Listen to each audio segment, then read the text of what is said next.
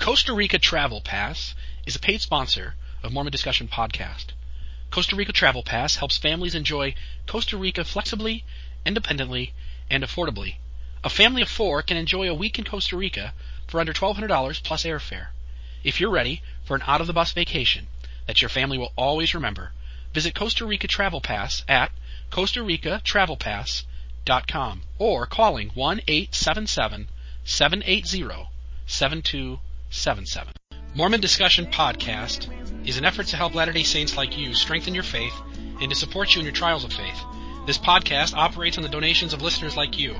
To help this podcast, please consider making a donation at mormondiscussion.podbean.com on the right hand side, about halfway down. Thank you.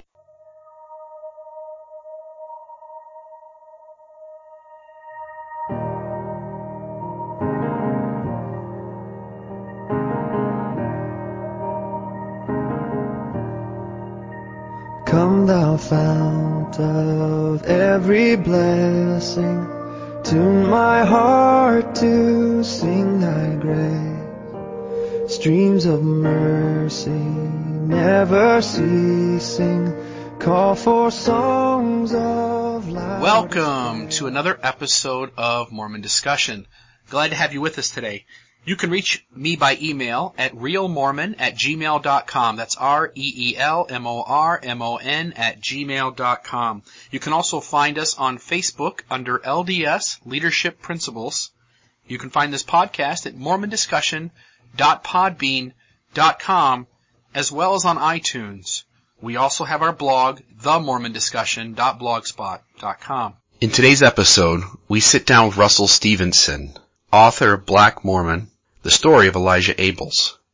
In the church, we often talk about the priesthood ban prior to 1978, and there's always some confusion over how that ban began. So we go back to the first priesthood holder of African descent, Elijah Abels, and discuss his story with the author Russell Stevenson. Now on to my interview with Russell Stevenson. Russell Stevenson, welcome to Mormon Discussion. How are you today? Uh, I'm doing fantastic, Bill. How are you? I'm doing great. We're we're grateful to have you on today. For my listeners who who may not know, Russell Stevenson is the author of a a book, Black Mormon: The Story of Elijah Abels, and it's an interesting story because in the church we talk a lot about priesthood and some of the back and forth of whether it was a doctrine or a policy. And we're grateful to have uh, Russell Stevenson on today because he's going to share with us the story of Elijah Abel and help us perhaps place in perspective this story of this man who who was one of, if not the first, uh, uh, person of African descent, a black man who received the priesthood. And so maybe Russell, if you can just start us off, tell us a little bit about how long it took to to do this work and the research that went into it. Uh, you know, researching this book has uh, has been really an invigorating experience. Uh, I first discovered the documents necessary to write the book while I was working at the Church History Archives. Uh, I was doing some um, rather related but um, but different work for the church, and I found some documents that no one had really seen before or used before. And I thought, huh, it would be good to write an article on Elijah Abels, and it, had been some time since um, anyone had written on him. So I decided to at least start out with an article. And then as I began to dive into the documents, I found that there was enough to merit an entirely new revisiting of his life and legacy. So I decided to start from the ground up. You know, I, I looked into, you know, his childhood. I looked into you know, his experiences teaching in, in Canada. And uh, I saw a very different story than the one that I had been um, taught previously. Uh, before I had seen Elijah Abels primarily as a token figure, you know, a, a rather one-dimensional man, uh, the person who was trying to stay in the church, but you know, he was constantly persecuted, constantly attacked, constantly criticized by both friends and foes alike. I, I realized that that wasn't really the Elijah Abels that surfaced from the documents. Gotcha. Well, let's let's get started right into it. Would you mind uh, sharing with us maybe some of the interesting uh, points from his early life and his conversion to the church? Certainly. So his his early life is shrouded in mystery, and, and that's often the case for African Americans living in antebellum, America. uh, oftentimes you just don't have a lot, lot of documentation. You know, you might have the journal entry of a slave owner. Uh, you might see some references in, in the local newspaper, but documentation is quite limited. In fact, the only reason we can you know, have a biography about Elijah Abels is because he joined the church. Uh, what we can say is that he was born in western Maryland and that the census numbers indicate he was likely a slave. Now, we don't know that with any degree of, of certainty. We just know that there were far more slaves than there were free blacks uh, in the places where um, you know he could have been born, you know, either Washington or, or Frederick counties. So Gotcha. while we can't nail that down, you know, I, I do find you know the runaway slave narrative uh, to be an attractive one, and you know, if someone were to make a movie about it, I would say that they would not be amiss to uh, to portray it in that light. So Elijah Abels, he somehow makes it from Western Maryland to Cincinnati around the late 1820s, early 1830s. Uh, we know that he had a child at some point, uh, whether this was a child from a marriage or whether it was um, some other kind of, of union, we don't know. Uh, we just know that she she she did die as as an infant or, or as a toddler, and in Cincinnati he likely found his first taste of freedom. You know, Cincinnati was renowned as being the vortex of the Underground Railroad. Uh, it was a pretty dangerous city for a free black man to live at, at that. You know, anytime you have a border city, you have a strong you know, pro-slavery contingent, even if it's technically in free territory. So when Elijah Abels was walking the streets of Cincinnati for the first time, he was in a pretty heated environment. Uh, Cincinnati is where Harriet Beecher was living at the time. She would uh, eventually, you know, marry her husband and then become Harriet Beecher Stowe, who would write Uncle Tom's Cabin. And it was in the Cincinnati, Northern Kentucky region where she was first exposed to the evils evils of slavery. That would inspire her to write some of the more powerful vignettes in Uncle Tom's Cabin. So, in regards to his conversion, when did he meet up with the church? He first met a man by the name of Ezekiel Roberts in in or around 1832. Ezekiel Roberts, he was a local man. He was not a missionary. Uh, he was just a, a blacksmith, a father of two. You know, really a great member missionary story. And he really had not lived outside of that region at any point in his life. Uh, he was not a, a part of the main body of the saints. So somehow, some way, Elijah and Ezekiel meet up, and Ezekiel, uh, Elijah finds you know, the Mormon message to be a pretty moving one. And you know, given how the Mormons saw African Americans at this time, that doesn't really surprise me. You know, you look at the Book of Mormon and it says that the gospel is for black and white, bond and free. And in western Missouri, you have uh, Mormons like W. W. Phelps who are talking about the end of the slave uh, slave trade and the end of slavery generally as being a wonderful event. So at this point in Mormon history, uh, all the evidence suggests that Latter-day Saints were uh, inclined to be racially inclusive. So, so he joins the church, and you, and you, which is kind of a neat story from what you say that this guy, uh, who is the person sharing the gospel with him, isn't even with the main portion of the saints. He's just kind of off on his own. Yes, more or less. There was a small branch there that had been established by by Lyman Wight uh, the year earlier, uh, but it really they had probably never met Joseph Smith or any of any of the main leaders they were probably only exposed to the Book of Mormon and you know whatever preaching Lyman Wight and others uh, gave them.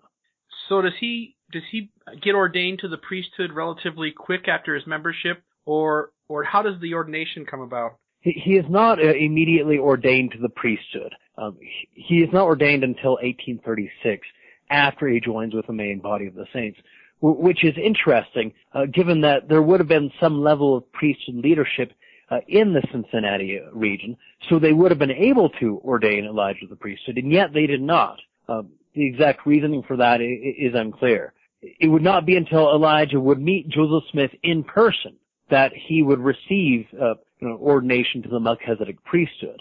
So I, I think that speaks to uh, an interesting um, limitation for blacks in the in the church at this time. While they were open to having blacks, and even open to having blacks as members of the priesthood, they weren't gung ho about it. They weren't saying, okay, you know, let's let's go, you know, baptize all the blacks and give them all the priesthood. Uh, they just they they hadn't really formed their policy at this point. In fact, it, it would take Joseph Smith to really you know, push for this policy to be implemented.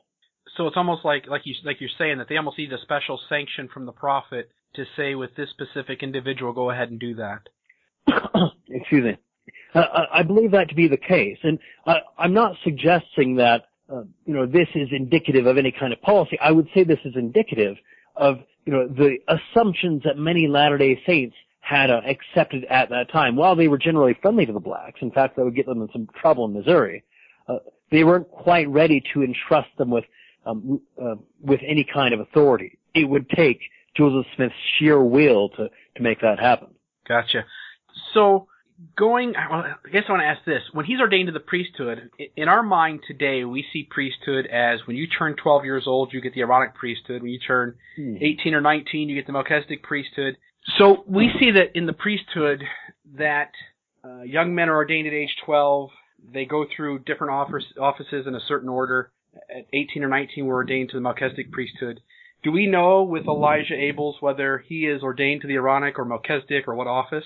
Uh, we do. It, um, know, we have no documented evidence of him being ordained to the, ordained to the, the Aaronic priesthood, but we do have surefire evidence of him being ordained to the Melchizedek priesthood.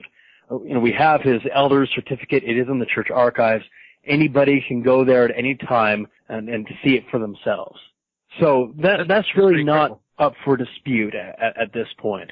And what's what's noteworthy about the timing of this ordination is it, it makes it clear that Joseph Smith was navigating a pretty difficult racial uh, coalition within the church because you know on the one hand um, you you do have people who are you know uh, fairly anti-slavery you know, people like W. W. Phelps you know, he was willing to prevaricate on certain things but you know, at, at the end of the day he uh, he had been an abolitionist and on the other hand you have you know people like Zebedee Coltrin and Abraham Smoot who they are a lot more um, a lot more sympathetic to the slave system. In fact, Abraham Smoot himself uh, would own two slaves.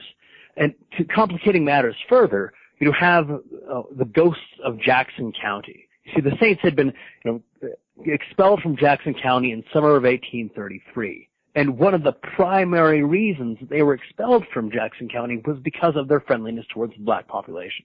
Uh, you know, whatever their views were on, on priesthood or, or anything else to that end, they, they certainly did not see slavery as a good thing.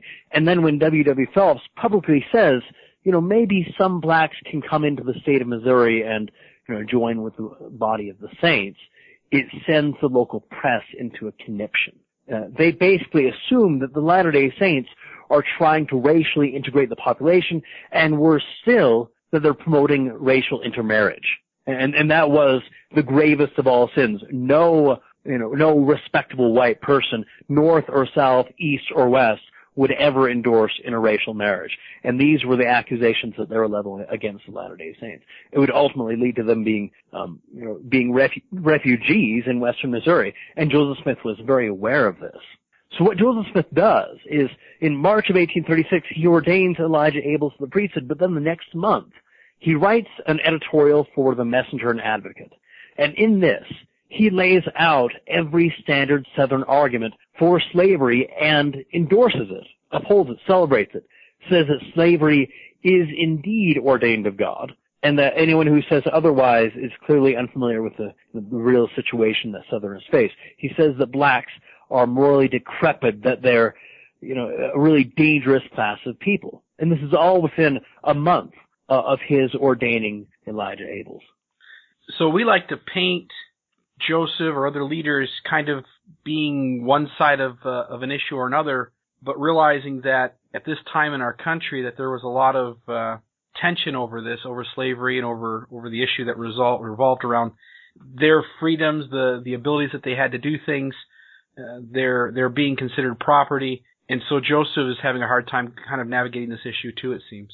Yes, that's the impression that comes from the documents. Um, a couple months after Elijah Abels um, ordination, uh, Governor Daniel Dunklin of Missouri sent a letter to W. W. Phelps and said, listen, you all have been accused of being abolitionists. And you know, just to be clear, being an abolitionist meant that you weren't just anti-slavery, but that you wanted to end slavery immediately. And that was seen as uh, a radical position. It was akin to being uh, a, a terrorist. You know, you were you didn't just want slavery to end. You were you were the kind of person who would sneak into black communities and stir up trouble. So Governor Dunklin says, if you Mormons don't want to be seen as abolitionists, well, then it's up to you. The burden is on you to prove your innocence. And Gotcha. th- this was not just an abstract debate. Uh, it, this was the kind of thing that had caused you know, the Latter-day Saints to be kicked from Jackson County. It, Right. it, it, could, it could mean lives. So Joseph Smith uh, was indeed put in a very difficult position. And he- on, on the one hand, he supported men like Elijah Abels. He, his friendship with Elijah Abels would last generations. Uh, even, uh, or at least the memory of his friendship with Elijah Abels would last for generations. Even in the 20th century, people would be remembering how close Joseph and Elijah were. Um, but at the same time, he could not allow Jackson County to happen again. Right. No, that's fully understandable. All right. So Elijah Abels is ordained to the priesthood. He's ordained to the office of elder, correct? Correct. Okay. And so where does what happens to Elijah Abel after this? What is where does he go? So he's uh, at, thi- at this point he has joined with the main body of the saints in Kirtland, and as often happens, shortly after you receive the Melchizedek priesthood, you are called on a mission.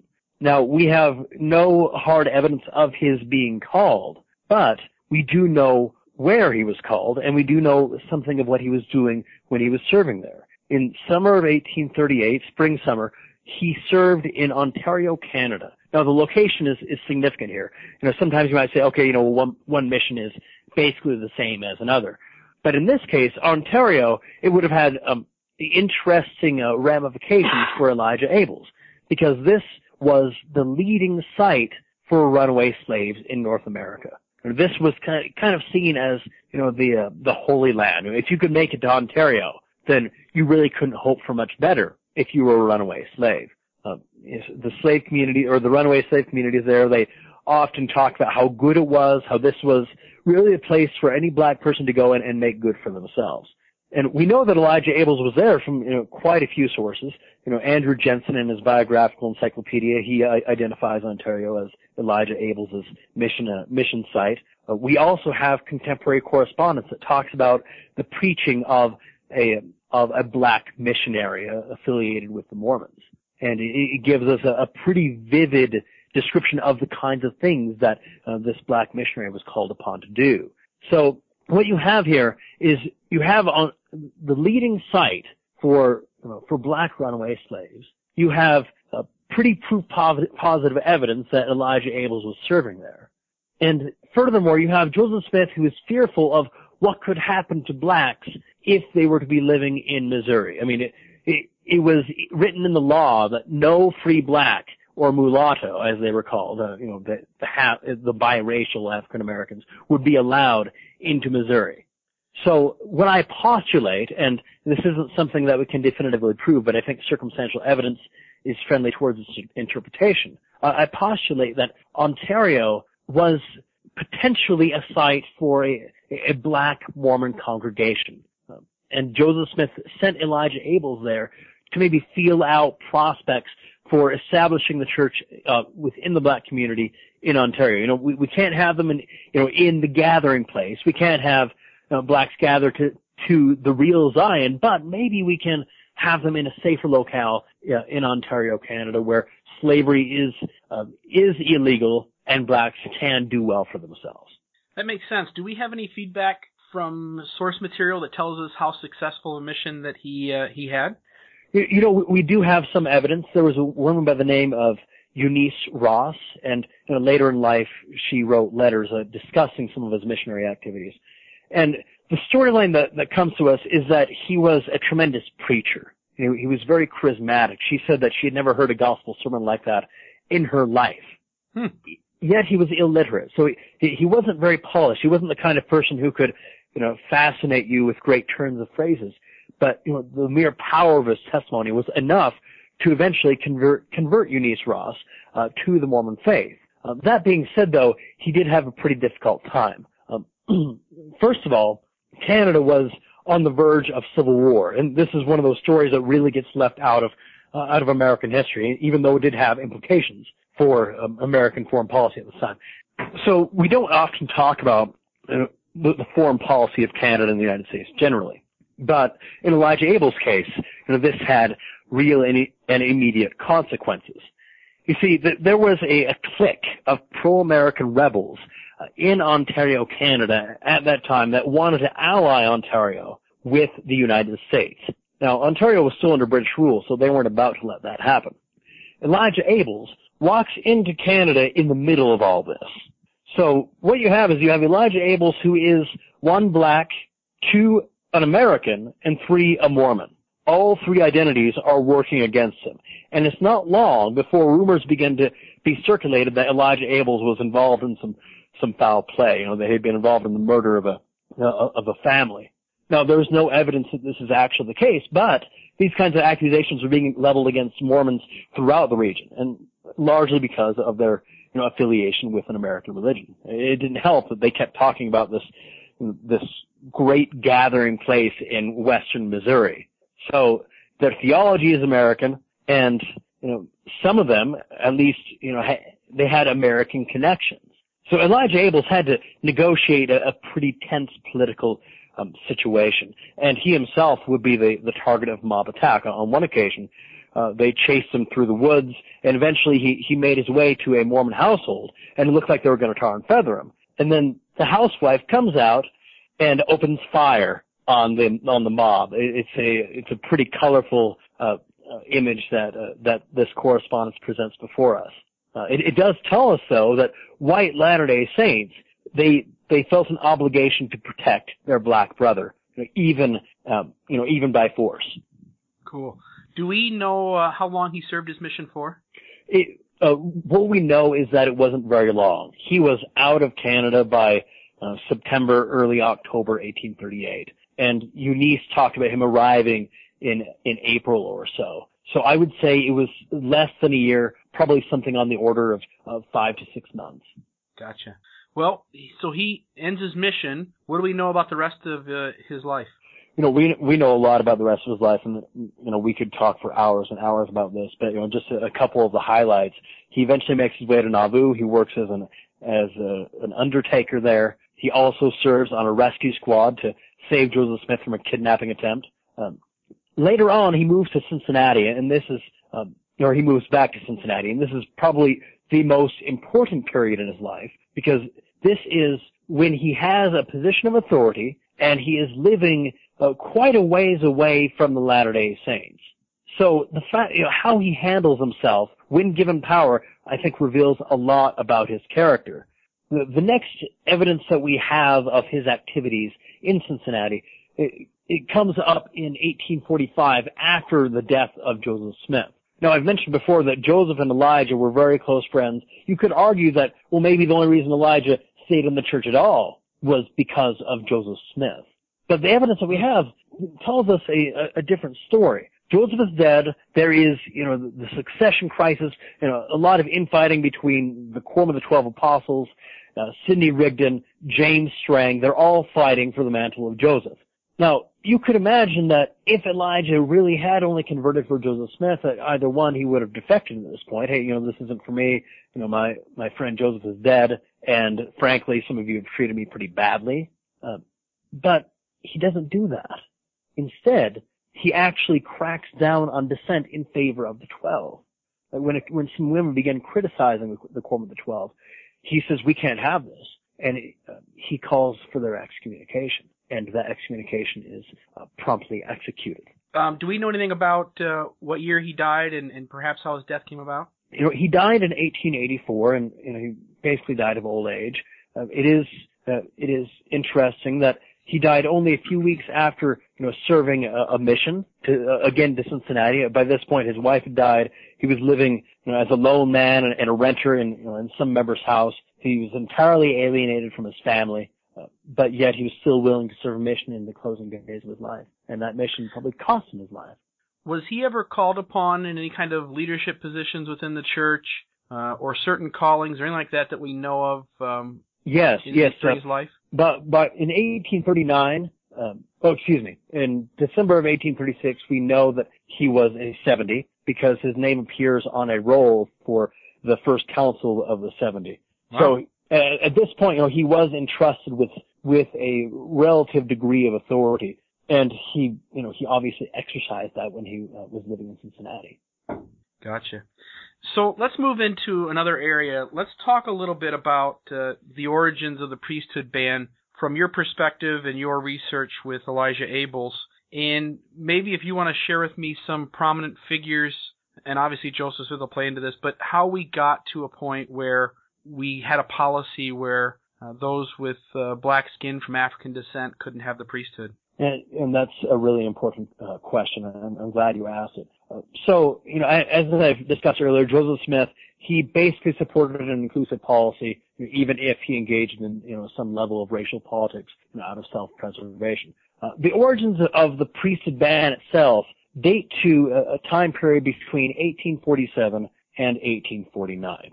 So, you know, we have in spring of 1846, Latter-day Saints, they, they leave Nauvoo, and it appears that they're going to be going, they're going to go to the west, you know, either to you know, California or the Great Basin or maybe the, the Northwest. It's not entirely certain at this point. They settle in winter quarters. Now, I, I think it's no, it's important to understand how they saw themselves, and I think it's a, it's a useful tool for how we can understand you know, their the evolution of the race policy. They saw themselves as Israel. Now, in Old Testament times, Israel was not immune from collective sin. In fact, quite the contrary. They often were chastised for collectively sinning in a variety of different ways. Uh, you know, the most uh, famous of them being the building of the golden calf in the wilderness, and, and that caused Israel to, to wander for you know, some 40 years. I don't think that 19th century Mormons are that much different from ancient Israel in that regard either. So they're in winter quarters, and a, a mysterious African American man by the name of William McCary uh, joins their midst. You know, he had been baptized and presumably had been ordained to the priesthood. He had married a white Latter-day Saint woman by the name of uh, Lucy Stanton. Her father was a prominent Latter-day Saint. He had been a state president, and he was he was a wide widely known figure within Latter-day Saint circles. So here you have this prominent white woman marrying a black man, and is scandalized the winter quarters community. Uh, they couldn't believe that uh, Lucy Stanton would ever do something so depraved. And as I mentioned earlier, uh, this was really a line that nobody dare cross. Whether you're northern or southern, you you make this is the kind that of thing that at uh, at your kindest you made jokes about this, and at worst it would probably cost some people their lives. So immediately the the Mormons began hurling racial epithets uh, at um, William McCary and his wife Lucy. Uh, they they use the N word quite freely, and it's pretty offensive to them. So William McCary and Lucy approach Brigham Young as well as several apostles, and they say, "Brother Brigham, well, what do you have to say about this?" You know, they keep saying these things about us, and and and it's wrong. And you know what Brother Brigham says? Mind you, he's looking at Lucy and William in the eyes. You know, he's looking at, uh, at racial intermarriage, this the sin of sins, and he doesn't even glance at it. In fact, he says, you know what? Your color does not matter. Your skin doesn't matter. We are all of one flesh. In fact, he says, one of our best elders is, you know, a black man living in Massachusetts. He was referring to Walker Lewis. So, mm-hmm. as late as, or excuse me, uh, in March of 1847, Brigham Young, uh, he, he would have opposed a priesthood ban. Now, what ends up happening is Brigham Young leaves Nauvoo goes out west, you know, to, to settle, you know, this is the place and all that. But while Brigham Young is out west, William McCary implements a form of racial intermarriage. And it's, to make matters worse, it's plural marriage. And he, he does this with several of the women there. He's a very charismatic man. He, he, he knew how to charm women. And some of these women were married. You can imagine it doesn't take too long before he is run out of town on a rail and his wife is sent in tow. So the leaders who had you know, given William McCary any kind of standing in the church, they come under uh, quite a bit of pressure. You know, they're accusing you know, Orson Hyde of, you know, of giving a, a horrible creature like William McCary this kind of authority. And it is within this context that you have the very first comment connecting skin color to a priesthood ban. Uh, Parley P. Pratt stands up and tells everyone, you know, this is a this is an awful man. How could you dare follow him? How could you dare listen to him? You know, a, a man like him with the blood of Ham has no right to the priesthood. So this so is go ahead. The, the, this is the first evidence of there being you know, any kind of connection between skin color and uh, an exclusionary policy as as regards to race. Do we get any feel? Obviously, you're saying that's the first time, but yet it doesn't take long after this for it to become a pretty solid policy. Do we get any feel that Joseph Smith, on some level, Brigham Young, on some level, were teaching this or preparing for it or figuring their way through it, and this was still an option on the table? Or is it this kind of these events here at, that you're speaking of that just kind of put this into motion? You know, I'll have to actually address the first part of your comment um, first. You say that it didn't take long for this policy, policy to become hard and fast. Uh, I would actually suggest that my research problematizes that narrative somewhat. So, um, by 1849, you know, Brigham Young had, had made it clear that he did not want blacks holding the priesthood. Now, the, you know, there were some events that led to that, and it's clear that he, you know, he was going through a pretty uh, significant internal struggle over this. You know, on the one hand, he wanted to give blacks the priesthood, but on the other hand, you know, he did have some latent racial sentiments that he, he had inherited from his upbringing, and you know, it didn't take much for him to snap, as it were. Uh, that being said, though, in spite of Brigham Young's views, we know that as late as 1861, uh, the race policy, uh, as as we refer to it, uh, was not really rooted uh, within the Mormon populace. And, and the reason we know that is that there's a letter from a man living in Parowan, and he gives us a, a first-hand account of what it means to have African ancestry in an outlying community. He goes around asking church leaders, listen, I ha-, he says, I have African ancestry. What does this mean? Uh, can I hold the priesthood or can't I? And none of them seem to know the answer. In fact, one of them says, hey, this is a new thing to me. I, have never heard of this. So, hmm. while I think he may have been going a little, bit, a little bit far, I think he was maybe covering his tracks a little bit. And he, he wanted to, you know, give himself the best possible image in this letter. On the other hand, I do think it does speak to the degree to which the race policy had sunk in. There was a sense that there was something wrong with it. It was something that you, might even get mocked over. But it was not solidified even as uh, as late as 1861. In fact, uh, no official decisions would be made until the late 1870s as regards um, to you know, blacks having priesthood. Do we have a date on the the latest ordination to take place before the ban is pretty much across the board? Um, we don't have an exact date, but that would be William McCary.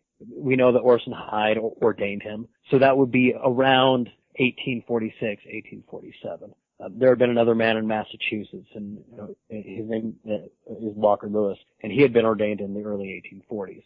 Gotcha.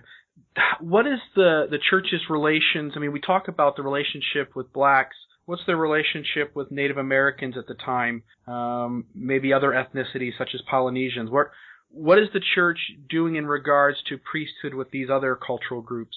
Yeah, and that's an important comparison to make because it, it gives us insight into Mormonism, Mormonism's racial worldview. So there, the Mormons' relationship with Native Americans, it, was seen as a as a paternal relationship. You see, the Book of Mormon, it was widely understood to be a text about the history of the American Indian, and it talks about how you know the Lamanites are a chosen people and how they have tremendous promise even if you know the generations of sinfulness and depravity have you know drugged them back down to you know, their savage state.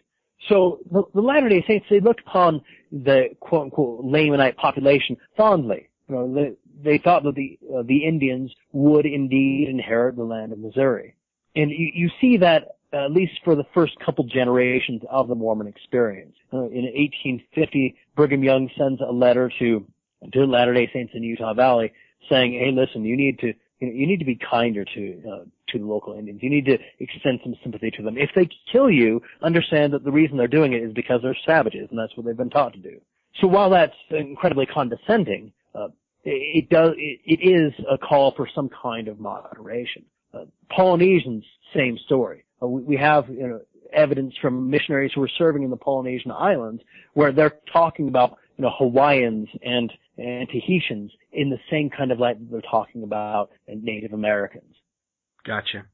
Let's uh, let's work towards kind of wrapping up and, and maybe give you a chance to share a few final thoughts, and then I want to I want to talk a little bit about the the book as a whole. Sure. Um, what uh, so we have the priesthood giving to Elijah Abels. We have it being given to other uh, folks of African descent, brethren of African descent within the church we we know the ban comes into place. We see that it's not a cut and dry thing. That there's a lot of issues surrounding it, and perhaps why this policy goes into place.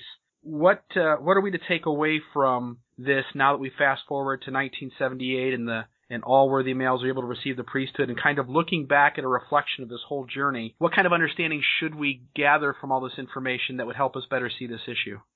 Yeah, I think that the uh, the recent addition to official declaration number two really speaks to this. It, the Church Scriptures Division has recently edited the, the heading to official declaration number two, and in it, it acknowledges that at one point in Latter-day Saint history, African American men uh, were uh, occasionally ordained to the priesthood. And then in that heading, it says that church records offer no clear insight as to why this uh, practice was terminated. So the church is is making clear that official declaration number two was, uh, in, in some ways, an effort to revert to the past. It, it wasn't a new thing. Uh, if anything, it was a very old thing. He was saying, "Hey, listen, we got it right in the beginning let's, you know, get back to how we began. So for me, the big story of Elijah Abels, and the, major moral takeaway, if that's what a person is, is interested uh, in, uh, certainly the, the believing Latter-day Saint would be, is that, you know, this, you know, this priesthood ban was not ingrained um, in the Mormon experience. It was not a necessary part of Mormonism. Rather, it was uh, an unfortunate and wrong-headed cultural adaptation. Uh, you know, I, often compare it to the Israelites wandering in the wilderness. Why did they wander in the wilderness? Well, it was because they erected a, a golden calf. Well, the Latter-day Saints ended up erecting a god of whiteness. And by the end of the 19th century, uh, Latter-day Saints are talking about Utah as being a, a white refuge, as being a place that white people can go to without fear of, you know, marrying into lines of African descent. So the Mormons they got it right to begin with, and then they deviated from the from the path that Joseph Smith had um, essentially established for them. I guess I want to go back maybe to the PBS interview where Elder Holland was interviewed, and he was asked it. point blank. Yeah, yeah, he was asked point blank about how um, how he would respond to the fact that early leaders in the church, uh, Marky Peterson, uh, Elder uh, Bruce R. McConkie, and President Brigham Young and some of the things they said, and there's others too, I, I get that, but I think those are the three that are, are picked on the most. And he essentially said that those brethren, unfortunately, tried to give shape to a policy and probably would have been better off not saying anything at all. And it sounds like very much to what you're speaking about, which is we got away from the truth for a while. And, and it almost sounds like you're speaking to this idea of a collective sin and something that we as a people had to repent over before the Lord was ready to say, okay, now they're ready, let's put it back the way it should have been. You know, I don't think you're far off on that. I mean, in the early 20th century, uh, it's clear that the Latter-day Saints had begun to use whiteness as a way of identifying themselves, um, certainly within the Mormon corridor. Uh, I, I've done some research on the history of Mormon dance, and you find in the 1950s dance manuals, that the writers of the manuals are specifically telling youth not to dance to jitterbug because um, essentially it was too closely associated with the African American community. Uh, it was widely known as a as a black dance. And you know, we also have a, a BYU professor named Alma Heaton. You know, he was you know he instituted the first dance classes into you know into Brigham Young University, and he he, he was specifically commissioned to teach the kids how to dance in a civilized way how to dance in a refined way. And he said, you know, this rock and roll business is actually uh, going to eventually bring us back to the days of the African stomp dance.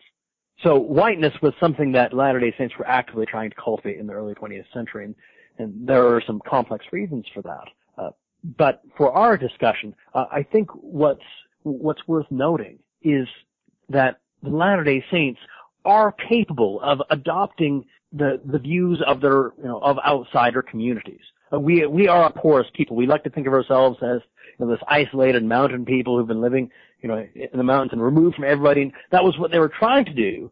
But even though they didn't entirely realize it, they had absorbed the racial prejudices of you know uh, of those that surrounded them. And it, only a very few people like Joseph Smith were committed to enabling blacks receiving the priesthood at all. Interesting.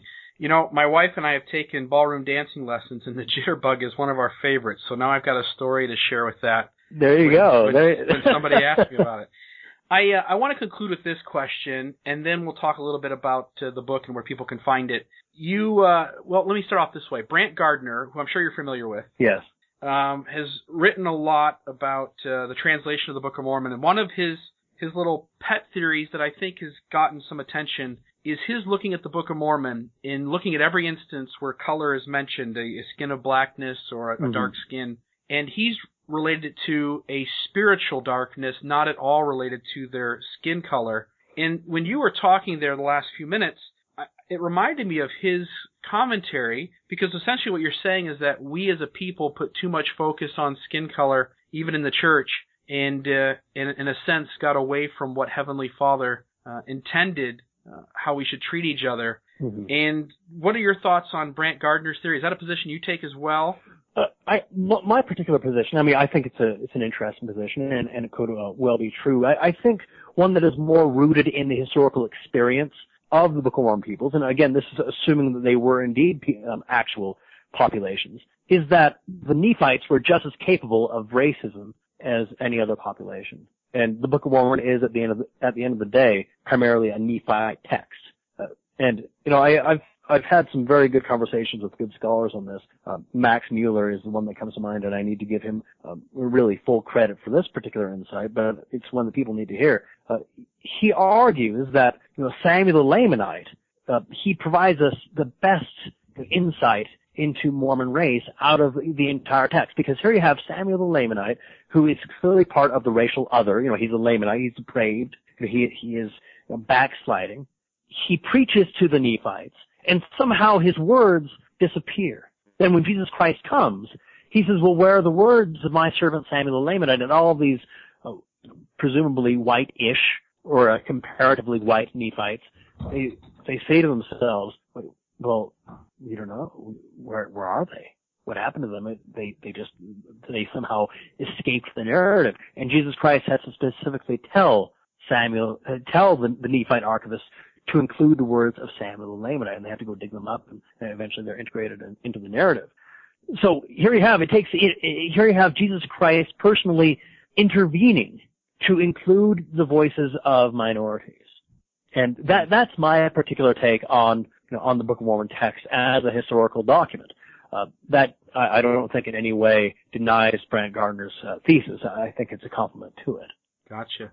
You know, it is interesting. It almost seems to speak to the fact that we as a people always seem to struggle with those of different color or different cultures mm-hmm. and uh, really fail to grasp the whole idea that God has sent each of his children here to to work out um, work out their salvation um, and for us to each be brothers and sisters in the gospel, whether in the church or out of the church, and to serve each other and to help each other to, to move towards Christ. Definitely, I, I absolutely agree with that. And you know, one other uh, point I would like to make um, in, in, regards to you know, how the Mormon people have collectively, you know, absorbed the sin, absorbed the sin of racism.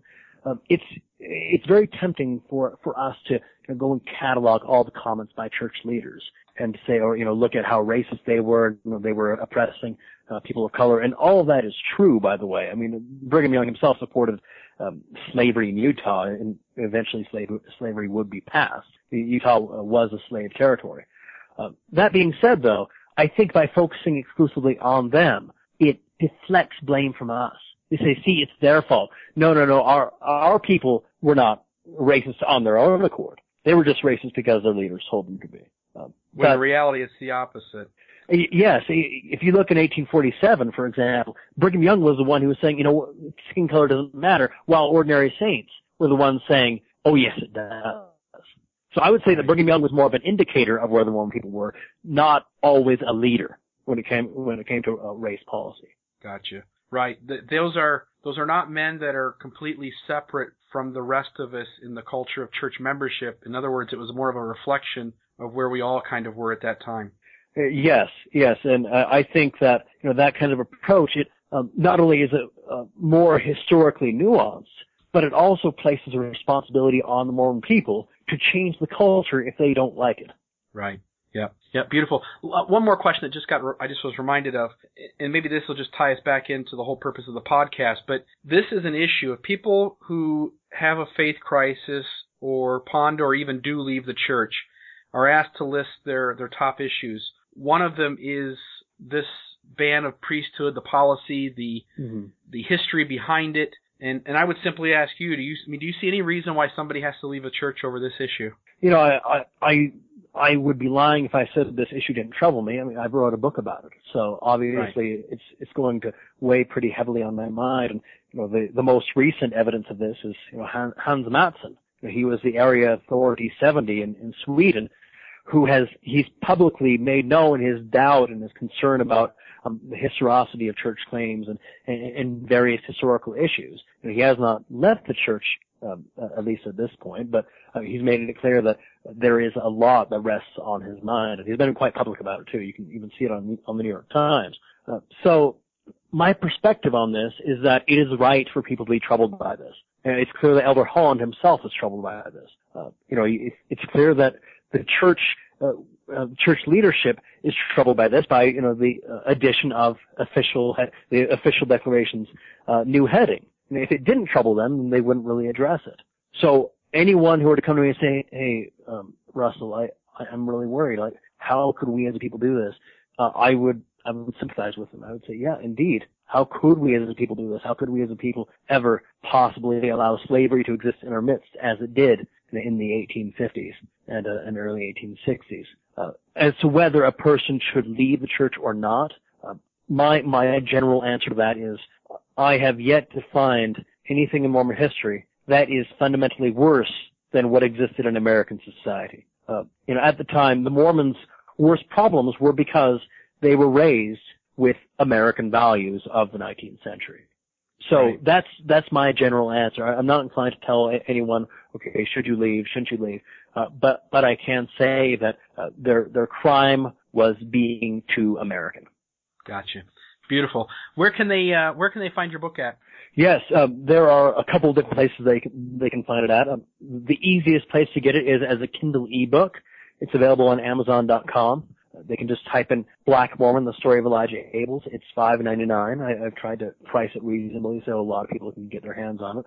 Uh, the other way, if you prefer to have a hard copy, uh, is by going to my website. It's MormonHistoryGuy.com. Uh, let me just repeat that because this connection is going to be good enough for that. So that's MormonHistoryGuy.com.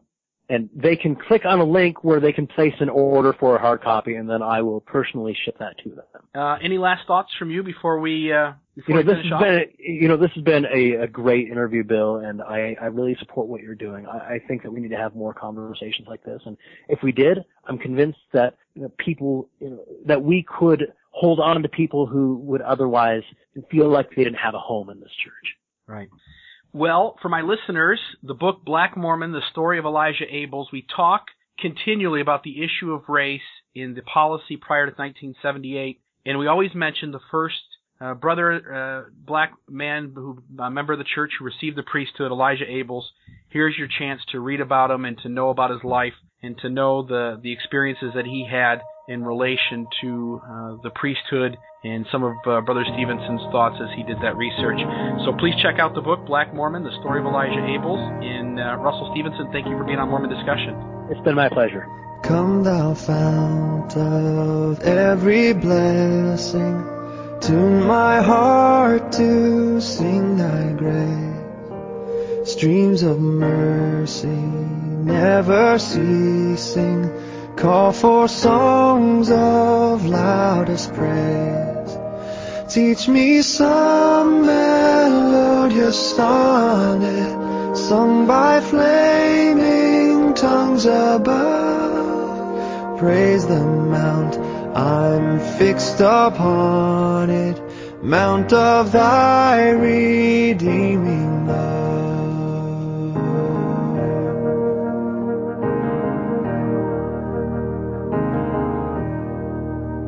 Here I raise my Ebenezer here by thy great help I've come, and I hope by thy good pleasure safely to arrive at home.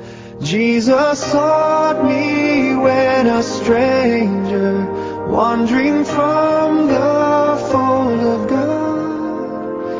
to rescue me from danger, interposed his precious blood. Precious blood.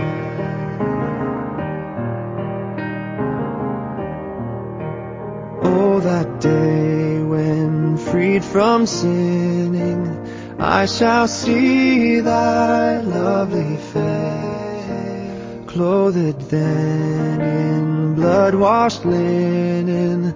How I'll sing thy sovereign grace.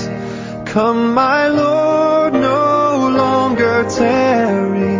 Take my ransom soul away. Send thine angels now to carry me to realms of endless day.